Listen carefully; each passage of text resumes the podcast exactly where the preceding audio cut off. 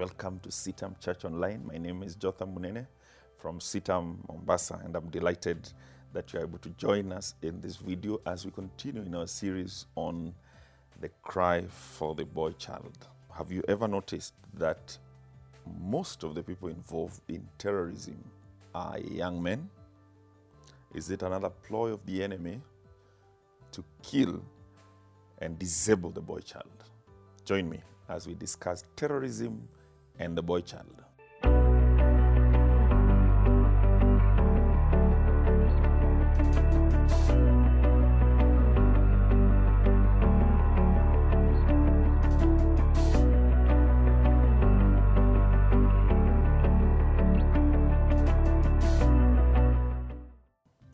I want to remind you of our key verse as we go through this Jeremiah 31, verse 15, that uh, uh, Rachel is weeping and, and crying for her children who have been killed.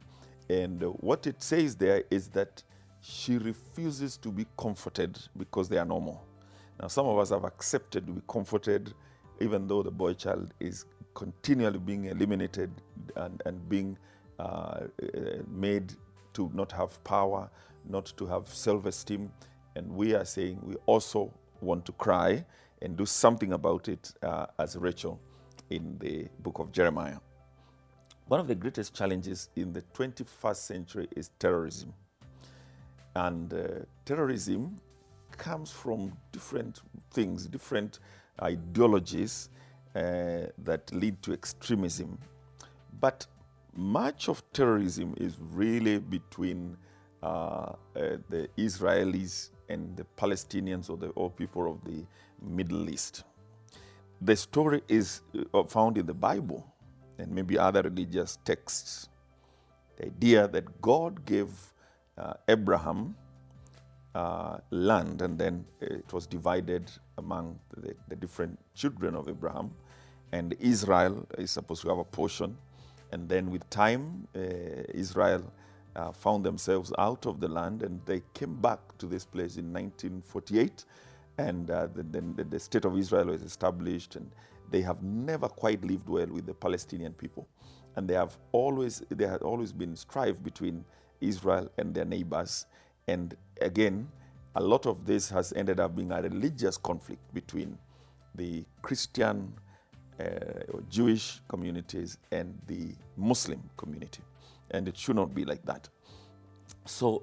Uh, unfortunately, most of the terrorism attacks that have happened in this century, in the century before, are from uh, Muslim extremists. And we are not saying all Muslims are doing this, but all, almost all have been uh, in uh, Islamic terror, uh, you know, extremism. And um, the, the, the, idea, like I said, has to do with uh, things that were done in the past that were not right. Uh, but why must the boy child pay for those conflicts that happened so many years ago. Why? Because really, what eventually now is happening in, the, in this warfare is that there are people who are friends of Israel, there are people who are friends of the neighbors of Israel, and the conflict goes on and on. And the problem with this war, as some of us know, is that it is guerrilla fighting. It's not conventional, and you never know when where it's going to we're going to strike or be struck next. Secondly, it uses a lot of suicide uh, bombing, uh, suicide missions, where people take their lives in the belief that when they do that, they're accomplishing some higher cause. And uh, of course, that is being misguided, uh, being involved in destruction. Of course, the other uh, issue that is raised is that the West have been imperialists, they have been trying to take over other lands. Um, and, and so some of the communities are really upset with the Western world, if you're talking of America, if you're talking of Europe, and what have you. My question only is this uh, Why is it that the boy child, even in countries as far as Africa, uh, as all over the place, why is the boy child paying that price? Most of the suicide bombers are men. Why are they the ones being used to kill and be killed? Most of the fighters in the guerrilla warfare are men. Why are you engaging our men in warfare and not in productive activities? Is it a ploy that is used by the enemy to use all these conflicts and disagreements and political issues in the world to find another reason to eliminate as many young men and the boy, chi- boy children as much as possible. You will know that there's a lot of this going on. Uh, or, you know that, that many of these soldiers are child, you know, soldiers, mostly men. Again, another way of the enemy to kill the boy child. I hear the cry of the boy child. I hear the cry of the mothers. I hear the cry of the parents at why are you killing the boy child? Now, one of the things that uh, we can do in this uh, uh, issue of the boy child is first of all, the, I'll tell you this the terrorism and the guys involved in this planning target people who look like they are lonely, who look like they are rejected, who are not uh, family, who have gone through some, uh, you know, tragic events from a certain community, for instance, or there are people have suffered. Um, we can play our part by helping those who look like they are really dejected and rejected in society, and we can offer them a hand, we can give them counseling, we can strengthen them, we can let them know that this world is not uh, all evil and you can become something. Because by the time you're committing suicide and killing people, you have been convinced that you have no use in this world. But I want to tell you, whoever you are, if you are contemplating being used in this, it is the enemy who wants to kill that boy child, and that boy child may be you or your brother or your, your son. Now, what you need to do is to know that God has a plan for you. Jeremiah, the one we read, the book of Jeremiah 29 11 says, For I know the plans I have for you. Even if you are not a Christian, today you can embrace the Lord Jesus Christ. He has a plan for you, and the plan is to give you a better future. So don't allow yourself to be used. In fact, every time a, a, a, you know, a terrorism boss asks an individual to commit suicide, you ought to ask that general, why can't he himself uh, die? Why is he sending other people? It means what he is uh, sending you to do is not good. Why are you killing the boy child? Now, the other thing we need to do is just to help our young people to know the Lord so that they have that confidence, so that they have that fulfillment.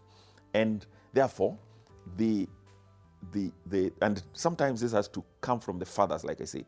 Show the young boys, show the young people that church is important. Lead them to church, lead them to men's ministry activities, you know. And then as churches, let us have outreach that targets men. Uh, activities uh, like in Sita Mombasa, we are soon going to have some activity, a football uh, activity that, uh, although girls are, are not prohibited, but you can see that they, you can have activities that can target boys very specifically and make them feel comfortable. So the church uh, needs to think about programs that, that allow these guys to come in and also have programs during the week where the young people can come and spend some time there so that they are not radicalized by the wrong group. It is discipleship that we need, and it is evangelism to reach the people. The other thing is that let's love everybody. Let's love those who are like us. Let's love those who are not like us. Because the more hatred we spew, the more other people are going to feel like getting involved in terrorism. And Jesus taught us to love our neighbors. Love will do a lot of things, as Martin Luther Jr. would have taught us. So let us be there for the boy child. Uh, let us look out for those who are looking rejected and lost. Let us offer them hope.